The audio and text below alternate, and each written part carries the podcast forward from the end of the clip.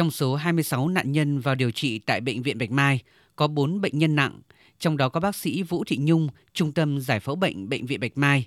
Hiện không còn phải thở máy, nhưng hoàn cảnh gia đình gặp nhiều khó khăn sau vụ cháy. Chồng đang điều trị tại Bệnh viện Đống Đa, khoản tiền vay mua nhà chưa trả hết. Thiếu tá Nguyễn Văn Trương, Bộ đội Biên phòng, cũng đã qua cơn nguy kịch, nhưng vợ và hai con gái đều đã tử vong trong vụ hỏa hoạn. Cùng với việc trực tiếp thăm hỏi hai nạn nhân tại Trung tâm Hồi sức tích cực, Phó Tổng Giám đốc Đài tiếng nói Việt Nam Vũ Hải Quang còn trao số tiền hỗ trợ cho thân nhân của hai nạn nhân khác tại Bệnh viện Bạch Mai. Với vai trò là một cái cơ quan truyền thông chủ lực quốc gia, thì à, Đài tiếng nói Việt Nam à, trước hết là trích ra 30 triệu từ cái quỹ công đoàn à, cùng với Bệnh viện Bạch Mai để góp phần để tích cực để điều trị cho các cái bệnh nhân không may gặp nạn mà đang điều trị tại Bạch Mai.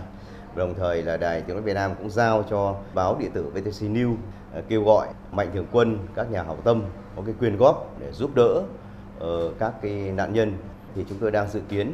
sẽ trao đến tận tay từng cái nạn nhân ờ, gặp nạn. Những cái bệnh nhân nặng thì là khoảng 20 triệu, bệnh nhân nhẹ hơn là 10 triệu. Những phần quà của Công đoàn Đài Tiếng nói Việt Nam cùng với sự hỗ trợ của các nhà hảo tâm khác đã giúp các gia đình nạn nhân đang điều trị tại bệnh viện Bạch Mai phần nào vơi bớt khó khăn.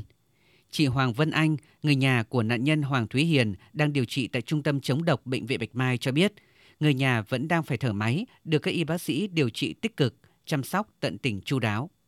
Bệnh nhân nhà tôi thì phổi chụp chiếu lên thì rất là đen